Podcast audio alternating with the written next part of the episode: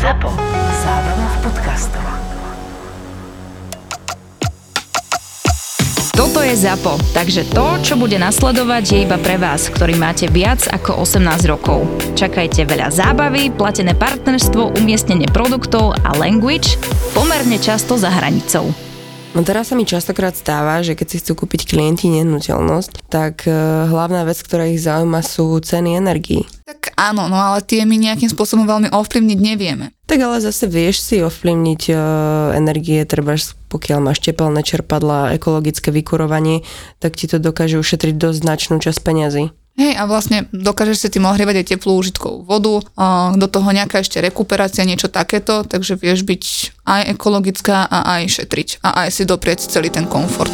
Tepelné čerpadlá Štýbel Eltron pre novostavby aj pre rekonštrukcie. Ekologické vykurovanie na báze obnoviteľných zdrojov energie. Aktuálne v ponuke atraktívne sety s tepelným čerpadlom za akčné ceny a k tomu dotácia z programu Zelená domácnostiam. štýbel.eltron.sk No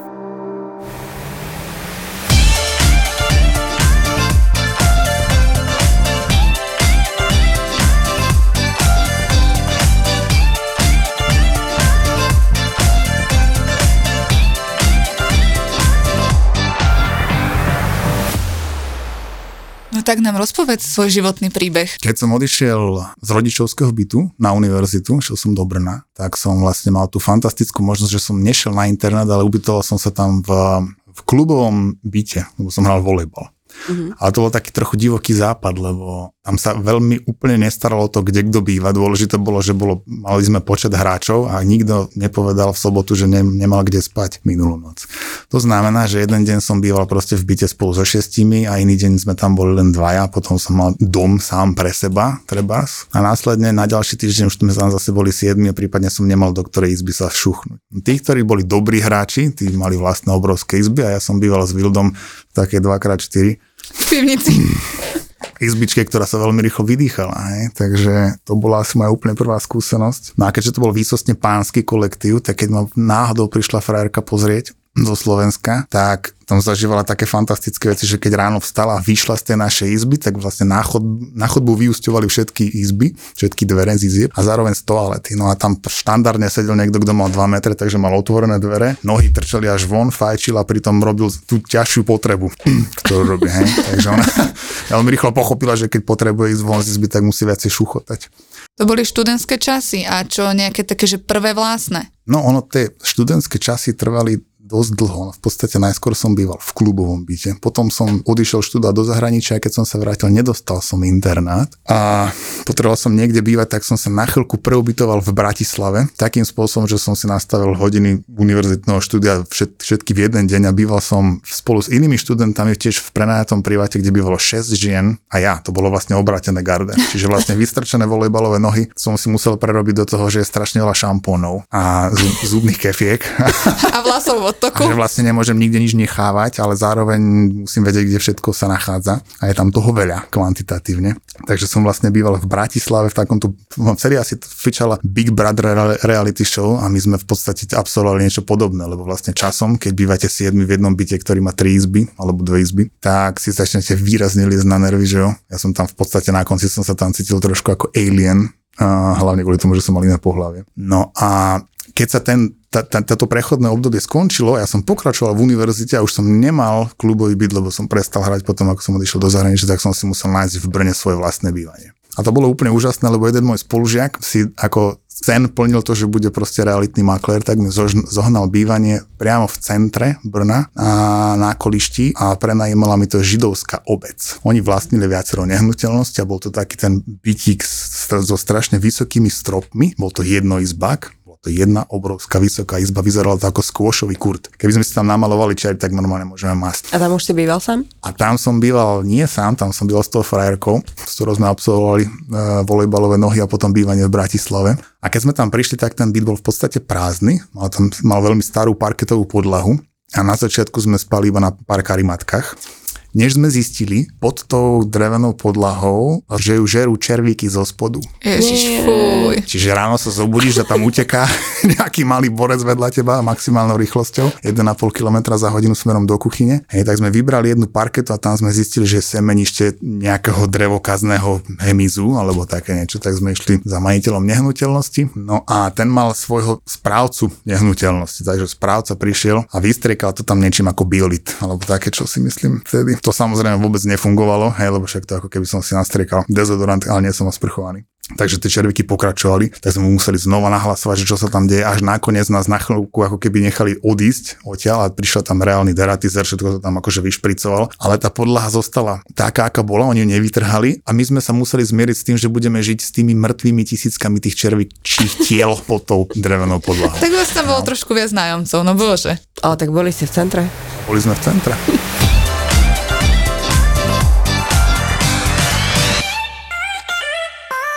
Vlastné bývanie, to je vlastne snom každého nášho klienta. No a nebolo by skvelé, keby ľudia boli pripravení na túto životnú etapu už odoskôr? Ako to myslíš? No, veľa našich klientov je uvedomelých a vytvára si finančnú rezervu dopredu a bolo by super, keby to tak mali všetci. Vytvorte si k financiám sebavedomejší, zdravší vzťah a majte svoj plán pre lepšiu budúcnosť už dnes. Stavte na osobný finančný plán od VUB banky a nastavte si rozpočet tak, aby ste dosiahli svoje finančné ciele čo najefektívnejšie. Navyše je to úplne zadarmo.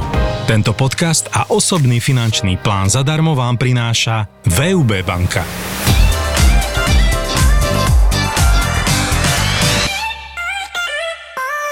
Po dlhom hľadaní na internete moja manželka vyštráchala dom v centre, na takej tichej ulici, nie priamo hlavnej, ne, neviem ako sa volala. Šli sme za pani, dom bol taký medium, medium rare, taký, že by sme ho asi aj kúpili, pozdávala sa nám. Lokalita bola fantastická, nehnuteľnosť nebola až taká fantastická, ale bola priateľná. Že bolo to obyvateľné, hej, Bolo len to to chcelo ešte trošku. Kozmetiky. Presne tak.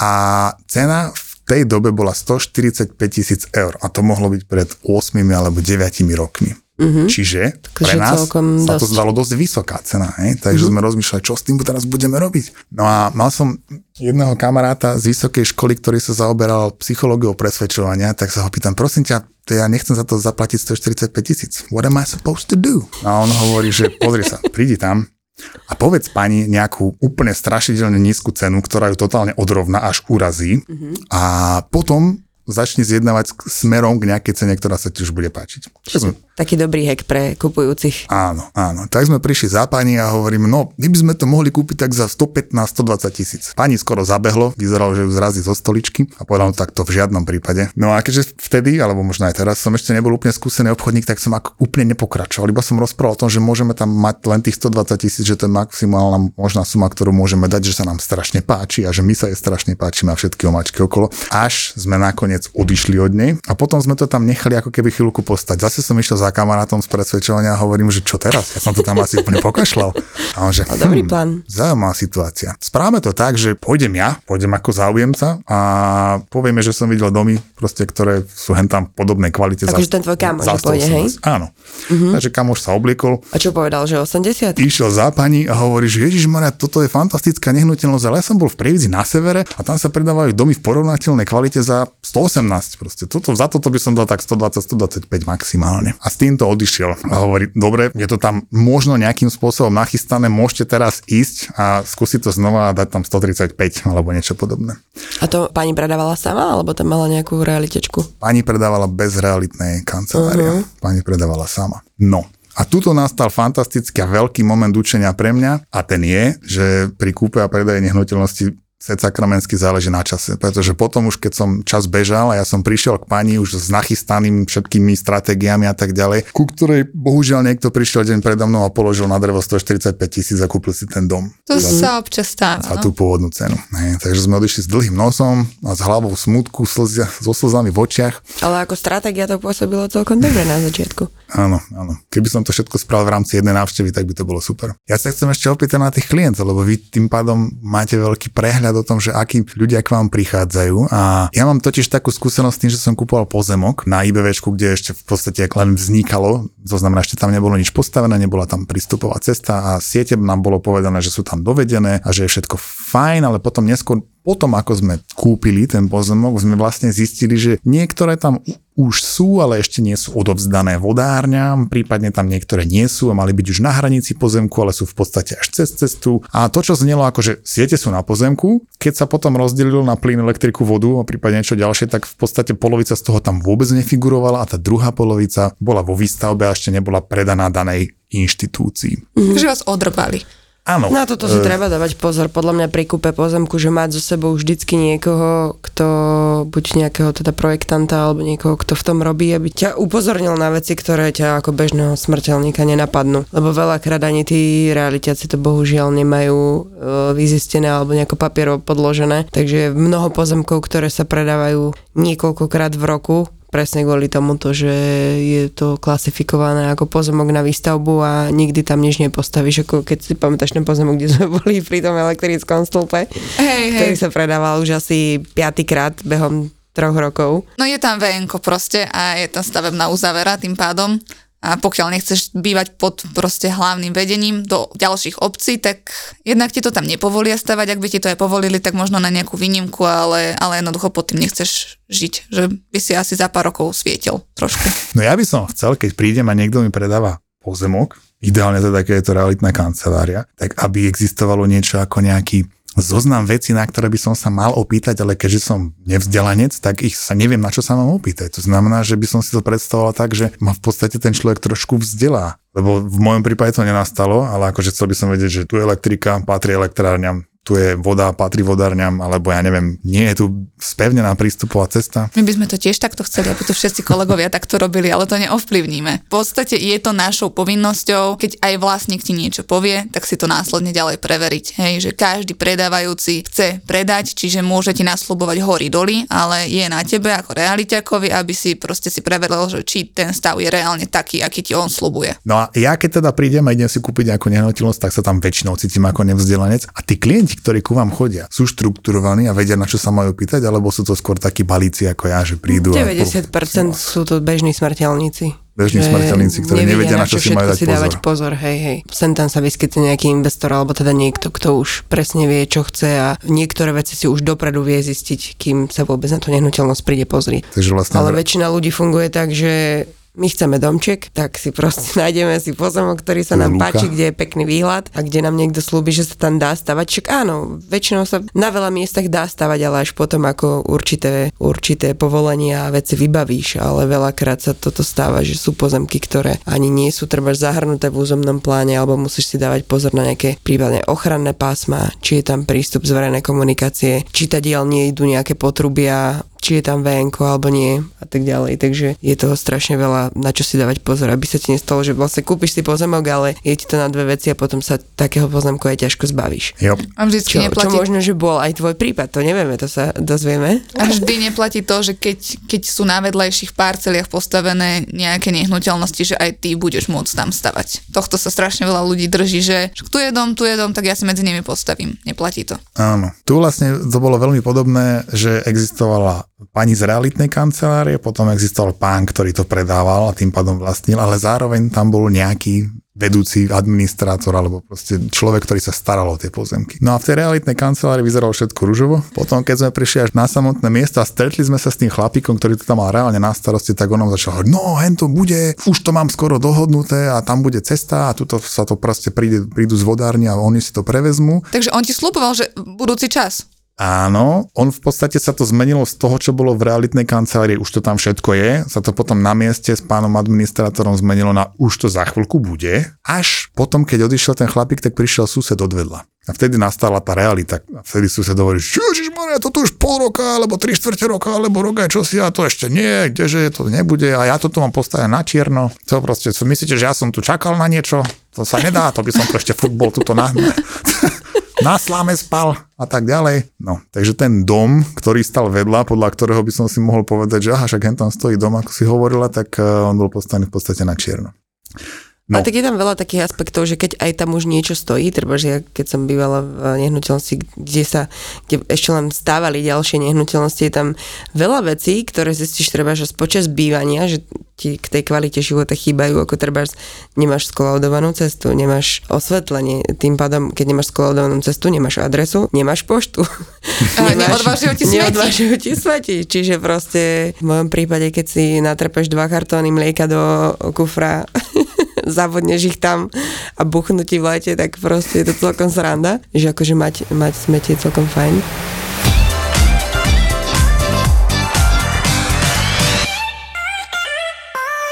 Si už niekedy s nejakým klientom riešila fotovoltiku, lebo teraz je to taká celkom aktuálna téma, že tí ľudia sa na to pýtajú, chcú o tom vedieť. Mala si takéto skúsenosti?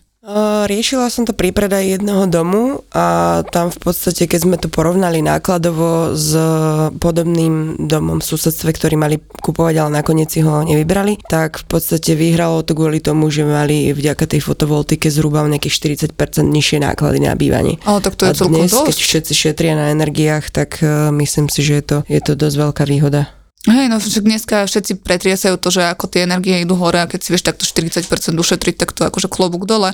A ešte k tomu si aj nejakým spôsobom ekologická, hej, že je to zo slnka, je to kvázi zadarmo, šetríš tým prírodu. A my vieme, kto vám s tým všetkým pomôže. Čo sa týka papierovačie, kúpu až po montáž, tak e, je tu zase líder na trhu s fotovoltikou. A majú ešte takú super službu v tom ZSEčku, že keď si vyrobíš tej elektriky nejak príliš veľa a nestíhaš ju spotrebovať, tak ju máš uloženú vo virtuálnej batérii a buď ju teda spotrebuješ neskôr doma, alebo ak máš elektromobil, tak si ho môžeš nabiť na nabíjačkách ZSE Drive po celom Slovensku. To je pecka. Škoda, že nemám dom, inak by som išla do toho. Takže odporúčame všetkým, ktorí majú dom.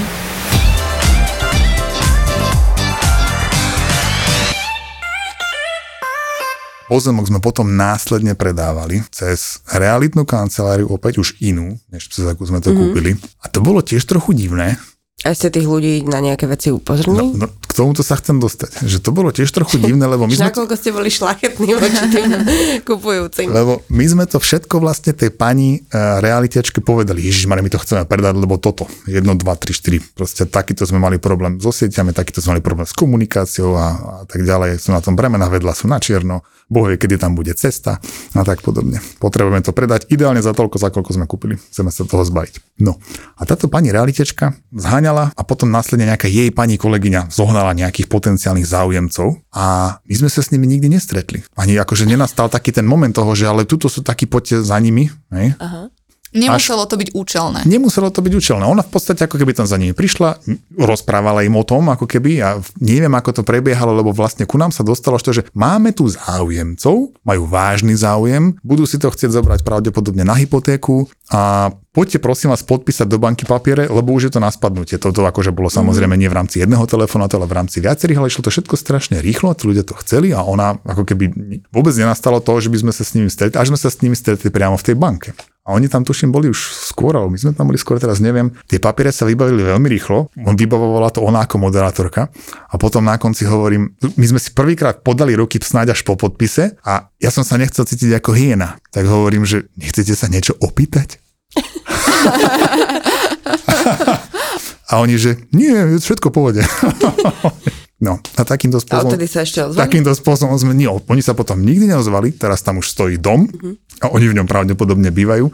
Čiže a, ako nebolo to nemožné, len na všetko by sa strašne dlho čakalo. akým spôsobom to vyriešili, to už v podstate neviem, lebo ja som za nimi dobrovoľne nešiel sa opýtať, že tak čo, mali ste nejaké problémy? A oni mi netelefonovali, že toto, čo ste nám predali, prosím vás, lebo Hej. zjavne boli šikovnejší než my a postavili si tam dom. Zjavne sa im chcelo zaplatiť toho inžiniera, ktorý im to všetko obehal a vybavil. Áno. Ale niekedy je pravda, že by bolo kontraproduktívne, keby sa zmluvné strany stretli. Mali sme veľa takých prípadov, hlavne keď predávaš niečo po niekom, čo sa dedí a je tam viac ako traja vlastníci, tak mala som taký prípad, že bolo 5 vlastníkov, ktorí po babke zdedili dom, každý mal určitý podiel na liste vlastníctva, len uh, vznikla medzi nimi taká strašná hádka, že kto babku viacej opatroval a ty si tam kúpil ešte mikrovlnku, tak odpočítajte mi toľko to a proste tí ľudia, aj napriek tomu, že to kupovali kupujúci v hotovosti a boli nachystaní, tak my sme čakali iba dva týždne na to, kým sa tých 5 ľudí medzi sebou dohodne, že kto koľko z toho domu bude mať. A sedeli sme možno trikrát s nimi po dvoch hodinách, že plná kancel ľudí a proste rozoberáš tam psychológiu rodinných vzťahov, takže aj toto obnáša naše povolanie.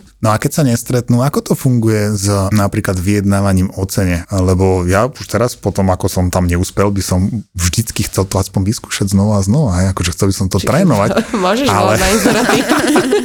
ale vlastne keď sa nestretne s tým človekom, tak nemám ako keby nulovú schopnosť ho ovplyvniť. Čiže keď niekto chce vyjednávať o cene, opýta sa vás na to, že daj, dohodnite mi stredko? Alebo... Nie, vždycky sa to rieši cez nás ako cez realiťakov a ja to vysostne nemám rada, keď sa klienti medzi sebou kontaktujú kvôli tomu, že častokrát sa stane, že tí kupujúci dostanú nejaké info od niekoho, kto im rieši financie a oni si tie informácie zle vyložia. A potom nastáva to, že oni tomu predávajúcemu povedia, že my máme schválenú hypotéku, zajtra máte peniaze na účte, len nám to dajte o 20 tisíc lacnejšie. A on sa namotá a buď im na to kývne, alebo, alebo proste niečo takéto. A nakoniec ja sa spojím s finančným a zistím, že hypotéka není ešte ani podaná, ani vypočítaná, ani nič podobné. Len on im povedal celý ten proces a oni si z toho procesu zobrali len ten kúsok, toho schválenia. Hej. A potom tam vzniká to, že proste oni sa na niečom dohodnú, potom to neplatí, potom sa medzi sebou začnú hádať. Ja som tam medzi nimi a potom prichádza k tomu, že v podstate ani sa nemôžu stretnúť pri tom podpise, lebo už sú na seba tak nasratí, že už to nejde. Mm-hmm. Takže ja to z tohto dôvodu nemám rada, že ja som tu ten odborník, ja som tu od toho, aby som to riešila, ja som tu za to platená,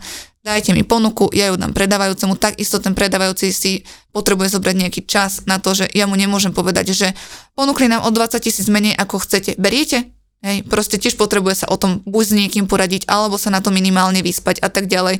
Takže takéto nejaké nátlakové skúšky, vôbec. Mm-hmm. Preto som sa to asi pýtal, lebo mne to tiež tak príde, že človek ľahšie ovplyvniteľný, keď ten druhý stojí oproti nemu, než keď dostane e-mailom, že dobrý, tak Mm-hmm. Kupujúci by vás chcel požiadať no, o toto. ty sa musíš ako keby hneď nejakým spôsobom zareagovať. No. Tak to máš priestor si to premyslieť. Že aj mne, keď sa pýtali, keď som si predávala svoj byt, kedy si odtedy už svoje nehnuteľnosti nepredávam, keď sa ma to spýtali napriamo, tak som začala mektať proste, že no, vlastne neviem, možno a oni sa chytia toho možno a ja keď si to potom rozmyslím, tak už proste nemáš kam ujsť, lebo dačo im už musíš dať, takže... Hey, nie Ale napríklad aj Marika sa pri predaji svojej nehnuteľnosti s tými ľuďmi nejakým spôsobom nestretala. Že ona mm Ty si sa Miška stretla... predáva moje nehnuteľnosti vždy, keď som odcestovaná inak. To je super, že, že prídem z dovolenky a akurát mi pípne na účet. My ti to máme takto podelené. O, vieš, Vianoce, ona v Dominikánskej republike a ja jej postielam iba po ceste hlasovku, že čauko, dom máš predaný, ešte sa máš kde vrátiť v pohode, budeme podpisovať až v februári. Ale tiež mi to pomohlo, že tiež keď som predávala dom, tak chceli nejakú zľavu. Ja hovorím, že kokos, neviem, lebo máš toho taký zvláštny pocit, ale hovorím Miške, že čo si o tom myslíš, že ty sa na to pozeráš nie zainteresovania. Ona, vieš čo, zober to, lebo lepšie už nebude a nevymýšľaj, tak on dobre a proste fakt, že som dobre spravila. Mm. Nevieš sa tak tak rozhodovať, keď máš k tomu citový vzťah a si do toho zainteresovaný, že čo máš robiť. A fakt sa mi potvrdilo, že v hodine 12. som e, prikývla. Potom by som sa veľmi dlho trápila ešte, takže niekedy je dobre nechať si poradiť. No. Teda vždy je to dobre Keď ti radíme my, tak. sure.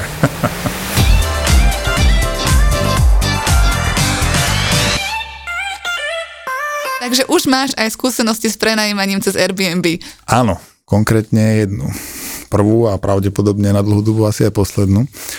Nebol a, si spokojný? No, tak ako som vravel, že keď ja chodím ako host cez Airbnb, tak sa snažím, aby tie recenzie boli čo najlepšie, takže k tomu pristupujem ako k vlastnému baráku a nechávam ho v lepšom stave, než som ho našiel. Tak my, keď sme išli na takú dlhšiu cestu do zahraničia, tak sme si hovorili, že nenecháme ten dom úplne prázdny a skúsime to nejak speňažiť, aspoň nám tam bude niekto proste kúriť alebo sa tam bude niečo diať. Vy ste vlastný dom so svojimi osobnými vecami prenajali cez Airbnb. Presne to sme spravili. Wow. Takže tie, tie nám srdcu najbližšie kusy sme zobrali a zabali sme ich do krabice, dali sme ich do jednej izby, ktorú sme uzamkli, to bol šatník a všetko ostatné bolo prístupné. Takže ľudia, ktorí prišli, spali v našich posteliach, jedli z našich tanierov a bývali proste sedeli na našom gauči. A nebali ste sa, že vám tam donesú niečo? Prípadne sedeli na našich toaletách.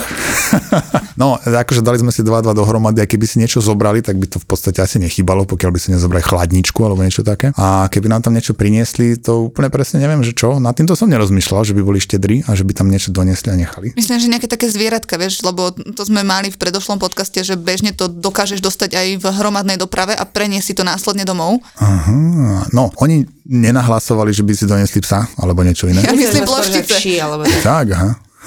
No a s tým som, a s tým som Ten potom osta- ostatných, ostatné hmyzy. Ale na hmyzy ja som zvyknutý. Je No, síce hej to Brno. No, takže, takže s tým sme nerátali. No ale títo ľudia prišli z Veľkej Británie, United Kingdom. Bol to Airbnb profil, ktorý nemal žiadnu fotografiu, žiadne predošlé hodnotenia, bol relatívne nový. Hovorili sme si, Ježiš Maria, toto čo je, však tí ľudia ako keby sú nejakí neznámi, úplne vôbec nevieme kto a čo. Ale nakoniec sme sa rozhodli, že im to prenajmeme, lebo to bolo v podstate prvýkrát a my sme boli šťastní, že si to chce niekto ako keby od nás rentnúť a na, zrovna na ten čas, kedy my sme v tom zahraničí. No a my sme sa s tými ľuďmi vlastne ako keby nevideli ani nerozprávali, len sme si vymenali textové informácie cez Air- Airbnb, Airbnb preklada, takže to vyzeralo ako normálna komunikácia. A my sme boli v zahraničí, oni sa medzičasom u nás nasťahovali, bola ich nasťahovať v podstate uh, manželkina kamarátka a svokra, manželkina, teda manželkina ma- mama. A už oni nám telefonovali, to viete, koho ste si to tam pozvali? Ježiš to je hrozné. A my takže, čo je hrozné? Ako keby, no to sú takí ľudia, neviem akí. Nie, Toto je to, čo chceš počuť, keď si tisícky kilometrov od tej nehnuteľnosti. to je to, čo chce človek počuť, keď sa nachádza v Chorvátsku. Takže sme si vypočuli pár všelijakých privlastkov a hovorili sme si, že á, tak to, to je proste iný krajný mrav, možno, že toto sú iba nejaké rasistické predsudky, alebo proste neviem, akože ten človek proste nesadol tomu druhému na prvý pohľad a tak ďalej. A nechali sme to tak, mami, ukludni sa, všetko bude v pohode, akože no stres. Až potom následne nám telefonovali rôzni ľudia v rôznom poradí, a už si ho presne nepamätám, v akom poradí to bolo, ale boli to následne moji rodičia a potom to bola, tuším, my máme spoločnú stenu so susedou, tak dcéra našej susedy v jej zastúpení nám telefonovala. No a tie telefonáty boli zhruba také, že viete, koľko ste si sem nasťahovali ľudí? Že áno, máme tam normálne manželský pár a oni majú, teraz si už nepamätám, či dve alebo tri deti. Aha, no tak nie, tu býva oveľa viacej ľudí. A začali nám vymenovať, koľko ľudí sa nachádza na záhrade a na terase a v dome a že to tam vyzerá ako na obrovskej party. Ľudí, ktorých pricestovali z Martina a z turčianských teplíc, lebo to boli značky aut, ktoré sa nachádzali pred domom. Okay. Takže mi úplne zhrozený, teraz potom telefonuje zase susedina dcera, že, že ja nechcem akože úplne donášať, ale akože na našu záhradu lietajú všelijaké hračky, je tam strašný hluk a oni tam roz, roz, rozbijajú nabytky a tak ďalej. Že Takže dosť dobrá partia, my tam nie sme. presne tak, my sme zrovna odcestovaní, co sa bude diť. Takže sme zostali mierne zhrození a naša dovolenka tým pádom ako keby začala klesať na kvalite prežívania. Tak sme telefonovali tým ľuďom, že prosím vás, e, nakoniec z toho vyplynulo, že tí ľudia vedia po slovensky, že to je v podstate chlapík, ktorý sa odsťahoval do Británie, tam si našiel britskú manželku, ktorá ale ako keby už vedela, čo to povedať po slovensky, deti rozprávali aj aj, myslím. A chlapík vyzeral, že najskôr lámal, ale potom to bolo ako, že normálne sa s nimi dalo porozprávať. No tak manželka, keďže ona ako keby, e, ona inzerovala ten inzerát, ona s ním komunikovala, tak mu telefónne a hovorí, že prosím vás, koľko vás tam bylo? No, že bývame tu len my, ale prišla akože, prišla nás pozrieť nejaká teta a tak ďalej, ale oni potom idú domov. Tak následne sme sa ako keby dozvedali potom od susedy, že to nie je možné, že tam tí ľudia nebývali, oni normálne ráno, tí ľudia, čo mali večer party, tak ráno o 6. fajčili vonku na terase, v altánku a tak ďalej. Takže po niekoľkých týždňoch, teda ako keby, neviem úplne presne, koľko tam boli ubytovaní, oni následne odišli. My sme mali zaplatené upratovaciu službu a potom sme povedali ešte svokre, že prosím ťa, chod to tam potom ešte tak skontrolovať, ako keby. To znamená, že ona to tam ešte raz poupratovala, to znamená, boli tam dve kola upratovania. Tiež s hodnoteniami typu, bože, to bol neporiadok a lízatka v posteliach a to keby ste videli, Ježiš Maria. Tak my sme čakali, že prídeme do domu, ktorý bude na poli zhorený, strecha odpadnutá, dvere vyvalené a nič tam nebude vnútri. Naše najhoršie je teda, ako keby obe sa našťastie až tak úplne nepotvrdili. Že keď sme prišli, tak v podstate to tam po tých kolách upratovania vyzeralo v podstate tak, ako sme to tam nechali a boli poobíjane nejaké veci, akože poobíjane dvere. Mali sme otrhnutý kryt zo sieťky na oknách a boli tam rôzne typy malých poškodení. Neporiadok sa teda už vypratal. No ale odtedy vlastne už, ja, ja osobne už nie som ochotný prenať cez Airbnb svoj dom komukoľvek, kto nebude mať nejakú recenziu. Tak ako ja si vytváram to portfólio tých recenzií a vyzerá to ako moje CV, keď idem k zamestnávateľovi. Mm-hmm. na Airbnb, tak v podstate od tohto momentu už keď by náhodou som prenajímal a bude tam niekto, kto bude s čistým štítom, s novou vytvoreným profilom, tak okamžite to skladám. Čakám na niečo ďalšie. A ste to potom nejako ďalej riešili z Airbnb? Však oni majú nejaké poistky Oni majú veci, poistenie, ktoré... ale akože ja som to tak vyhodnotil, že, že tie poškodenia, ktoré tam boli, oni boli v podstate ako keby minimálne z môjho pohľadu. Hej, že to boli Mhm. síce poškodené dvere, ale nie, že by boli dolámané, ale boli tam nejaké odierky. K polovici z tých odierkov myslím povedal, o, však to už to tam bolo, to sme tam my s Michalom, keď sme hrali oné futbal, tak sme to tam porozbíjali a tak. Takže nevyužívali sme tú možnosť toho poistenia cez Airbnb, že by sme to nahlasovali ako nejakú, ako nejakú issue. Ale ten samotný fakt, že ako keby oni, čo sme mohli nahlasiť, že tam bývalo viac ľudí, než bolo dohodnuté, lebo to je legitimné porušenie house rules, ale to sme neriešili. My sme v podstate na konci boli radi, že máme náš domček spadky. A že má strechu a všetky Hej. okná. Áno, oni nám za to zaplatili, hej, tak ho tam proste vypoužívali. Sme všetko vydezinfikovali a odtedy už neprenajímame. Toto máš ale také podobné ako aj s bežnými nájomcami. Že takisto je fajn, keď uh, ide do nájmu niekto, kto má nejaké recenzie, kto už proste býval u teba, alebo býval u niekoho známeho, alebo, alebo takéto niečo, že tiež keď, keď prenajímaš človeku, o ktorom nič nevieš, tak sa ti veľmi ľahko a rýchlo môže stať toto isté. Že síce v nájomnej zmluve je, že kto tam môže bývať a, a kto to môže užívať a tak ďalej a tak ďalej, ale nejakým spôsobom nezabraníš tomu, že si tam dovedie ďalších piatich ľudí, ktorí tam s ním budú spolužiť. Keď máte ľudí, ktorí za vami prídu a chcú, aby ste im dali byt do prenajmu, tak dávajú vám požiadavky, niečo ako No jasné. diskriminácia typu, že nemôže to byť rodina, alebo musí to byť rodina. No jasné. Bude to fakt, že, že žiadne deti, žiadne domáce zvieratá, akvarína rybička môže byť, pokiaľ je to akvárium do 3 litrov a tak ďalej. tak lebo 6 mala, som, litrov akvárium, to... mala som tak eh, ľudí, ktorí sa stiahovali na dosť vysoké poschodie a eh, dávali si do bytu extrémne veľké akvárium nejaké, ja neviem, či cez 500 litrov alebo koľko, že mali si to v podstate ako jednu stenu hej, a tam už eh, tam ide aj o to, že nejakým spôsobom sa zaťaží tá podlaha, vplýva to na tie byty pod tým. Teraz ak náhodou to nevydrží to tesnenie a to lepenie a praskne to, tak vytopíš všetky poschodia pod sebou a tak ďalej a tak ďalej. Čiže mm, je to taká opodstatnená požiadavka, že keď sa nad tým zamyslíš, tak si povieš, že áno, ok, proste nejaká, že nedoneš sa si tam 200 litrové akvárko, ale nejaká malá akvárijná rybička, ktorá si žije v niečom 3 litrovom je úplne ok. Mhm. To ma nikdy nenapadlo, že by si niekto spravil bazén v byte. A ľudia Ako- sú ako akvárium. Ale sú, hej, že... Ale teda tá diskriminácia v požiadavkách je v podstate ako keby bežná vec, že ja nechcem v svojom byte rodinu s tromi deťmi, lebo viem, že bude mať špinavé steny, alebo také niečo. Alebo keď prestanú platiť, tak ich ťažko vysťahujem. OK. Ale aj, ale aj kvôli tomu, Ale že je aj tam áno. väčší predpoklad zničenia tej nehnuteľnosti. Aj to, že sa susedia budú stiažovať, že tie deti kričia, buchocú, naháňajú sa po byte a tak ďalej a tak ďalej, že keď si ten prenajímateľ môže vybrať z tých možností toho, že koho tam ubytuje, tak si vyberá vždy to, čo mu najmenej môže nejakým spôsobom uškodiť. To ste ale také dosť nepríjemné pozície, to znamená, že keď za vami niekto príde a povie, že dobrý, tak ja by som si chcel len to prenajať, tak vy sa opýtate, a máte deti? Mm, a my to píšeme už do inzerátov. Mm-hmm. Normálne napíšem, že majiteľ preferuje o, záujemcov o prenajom napríklad o dlhodobý, hej, bez maloletých detí a domácich zvierat. Mm. Mhm. A keď, mala ste minule nejakú žensku, čo ťa tam celkom dosť akože slovne oskalpovala, nie? Že si ju nechcela ubytovať. Hej, no, tak ako ono, tí ľudia si to častokrát aj neprečítajú, takže potom im to musím znova zopakovať a pre nich je to ťažko pochopiteľné, že proste niekto nechce rodinu s deťmi. Potom som ja tá, znova ten nárazník, hej, kde to proste narazí, ja si to vypočujem a ok, ideme ďalej. A niekedy aj keď povieš maximálny možný počet ľudí, tak proste to nezvládnu, nezvládnu sa popočítať. To má Miška teraz takú čerstvú skúsenosť. Hej, my sme, uh, mám teraz práve, že také dva byty v ponuke, ktoré vyslovene tam chcú rodinu s deťmi, lebo je to trojizbák a štvorizbák a obidve tie majiteľky to berú tak, že tá rodina s deťmi už má nejaké, nebudú tam robiť žúrky, budú sa chovať slušne, predpokladáme, že majú aj nejak stanovené výdavky a vedia si vypočítať, že im to nájomné z toho vyjde a že sa nebudú o dva mesiace zase odsťahovávať. Hej, že už majú tu nejakú tú zodpovednosť a tak ďalej. V tomto akože ja nemám nič proti tým rodinám s deťmi a v tomto úplne, že chápem, podporujem. A tiež mi takto jedna pani volala, že oni by tam chceli siedmi. Hovorím, že tak to teda nie. Fakt, že akože rodina s deťmi OK, že 4 a 5 členovia dobre, ale že 7 a vekové rozhranie proste 20 až pár mesiacov je fakt, že moc. Takže ja keď mám 4 deti, to znamená, že sme 6, tak by som neprešiel len tým sitom, hej?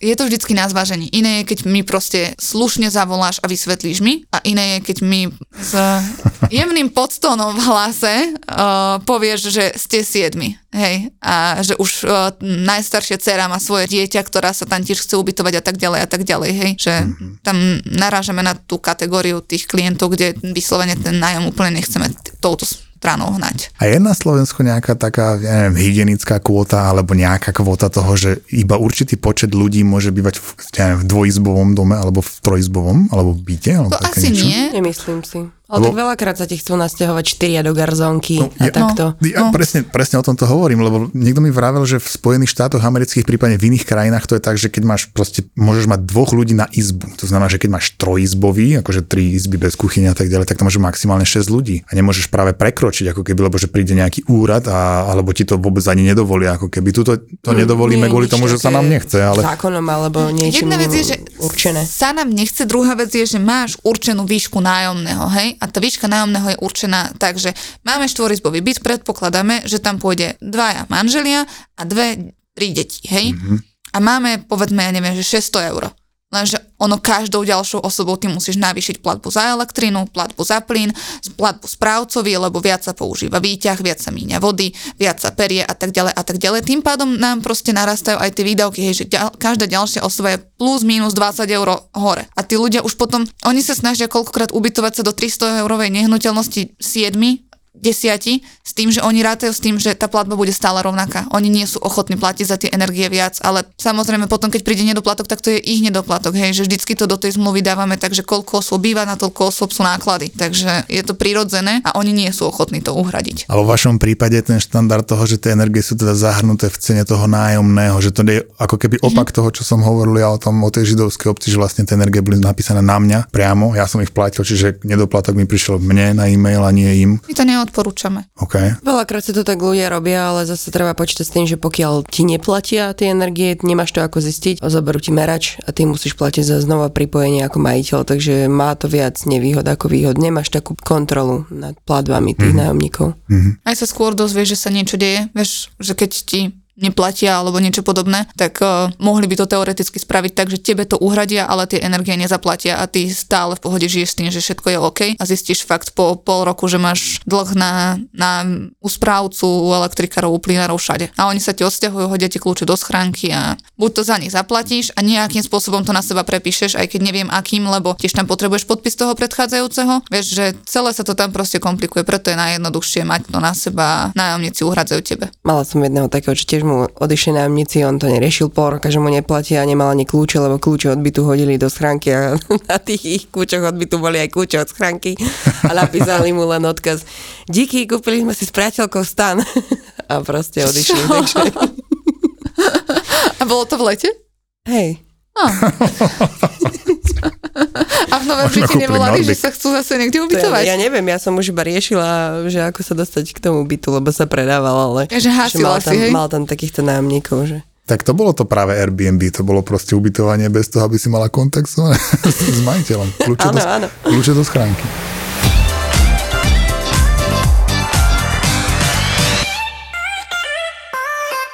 Najlepšie sa spí s plným žalúdkom.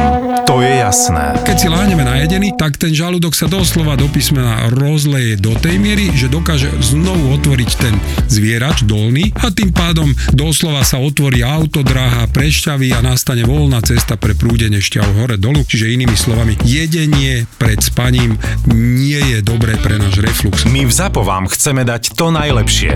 A preto máme pre vás podcast o tom, čo nerobíme dobre a hlavne o tom, čo robiť, aby sme sa mali lepšie a boli sme zdraví. Bol jeden pán, ktorý on mi len chcel poďakovať za to, že zmenou stravy sa mu ale že kompletne zmenil celý život. Búrači gastromítov. Podcast s gastroenterológom Lacom Kuželom, Zuzanou Čižmárikovou a ich hostiami. Debaty o tom, čo je dobré, ako si pomôcť a kedy netreba váhať navštíviť lekára. Búrači gastromítov. Podcast, ktorý nám nastavuje zrkadlo, ale nevypneme ho. Ja som to mala tiež strašne dlho zaužívané, že keď mi je ťažko, alebo reflux, alebo čokoľvek, daj si metu, metový čaj, že to ti pomôže a je to presný opak. No, presne tak. Takže to je ten jeden mýtus, To je ten eh, mínus, že ktorý... hneď sme ho rozbúrali. Hneď sme ho rozbúrali. Búrači gastromítov.